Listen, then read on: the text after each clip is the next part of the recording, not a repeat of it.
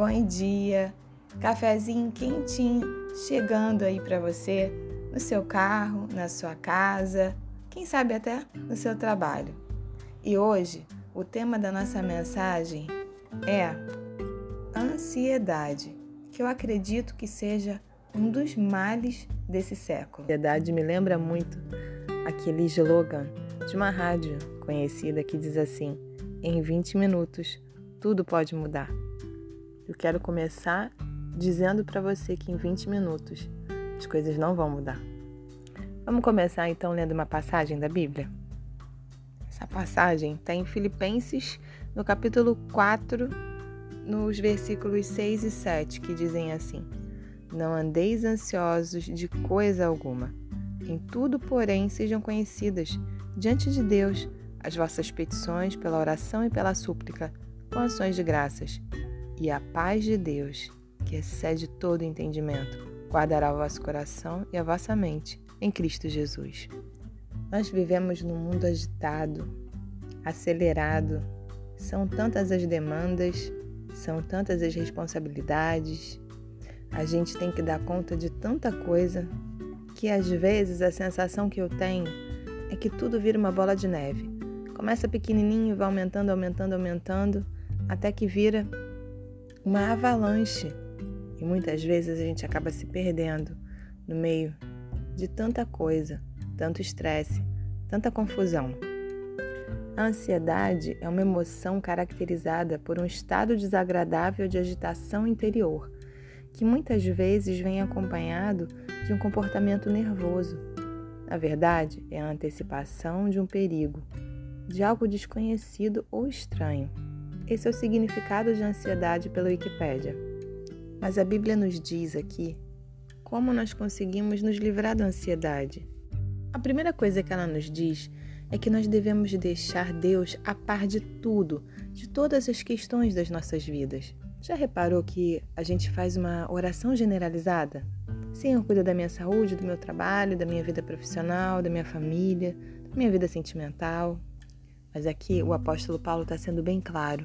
Em tudo, em cada coisa, em cada pequeno detalhe, você deve deixar Deus a par das suas questões. E Ele nos orienta para que nós façamos isso através de petições, através da oração. Como você começa o seu dia? Quando a gente começa o dia com oração, com respiração, com meditação na palavra, a gente pega aquilo que é o nosso fardo e entrega para aquele que tem o poder e a capacidade de transformar todas as nossas dificuldades e os nossos problemas em respostas, em soluções. A gente entrega para aquele que pode trazer luz para as nossas trevas. Muitas vezes a gente se compromete com tantas coisas, com tantas atividades e tantas pessoas que a gente não cabe no nosso mundo. A gente não cabe no mundo e na agenda que a gente desenhou para a gente. Quando a gente inicia o dia com esses movimentos, a gente consegue se esvaziar. E quando a gente se esvazia, a gente aprende a descansar no Senhor, porque a gente sabe que o Deus que pode mudar todas as coisas está à frente da nossa vida. Quando você descansa e confia e entrega para Ele você permite que o sobrenatural de Deus invada o natural. Que aquilo que levaria dias para ser resolvido é resolvido em horas. Aquilo que levar meses é resolvido em dias. Quanto mais o seu coração estiver agitado, menos você vai ser capaz de ouvir a voz de Deus.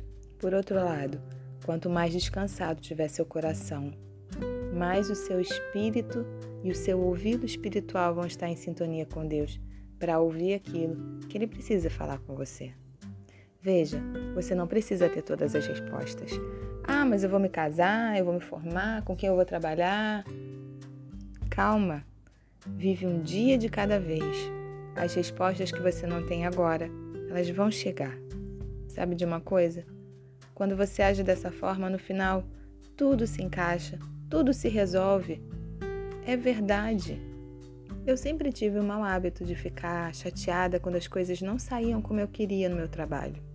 E erros acontecem, problemas, até que eu aprendi que eu estava perdendo um tempo enorme ficando chateada, porque todas as vezes que acontece alguma coisa, eu faço uma oração e as coisas vão para os seus devidos lugares, o erro é consertado, a solução sempre chega.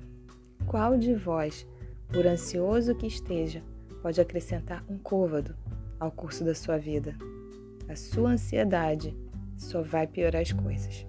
E o apóstolo Paulo continua dizendo: pela oração e pela súplica, com ações de graças.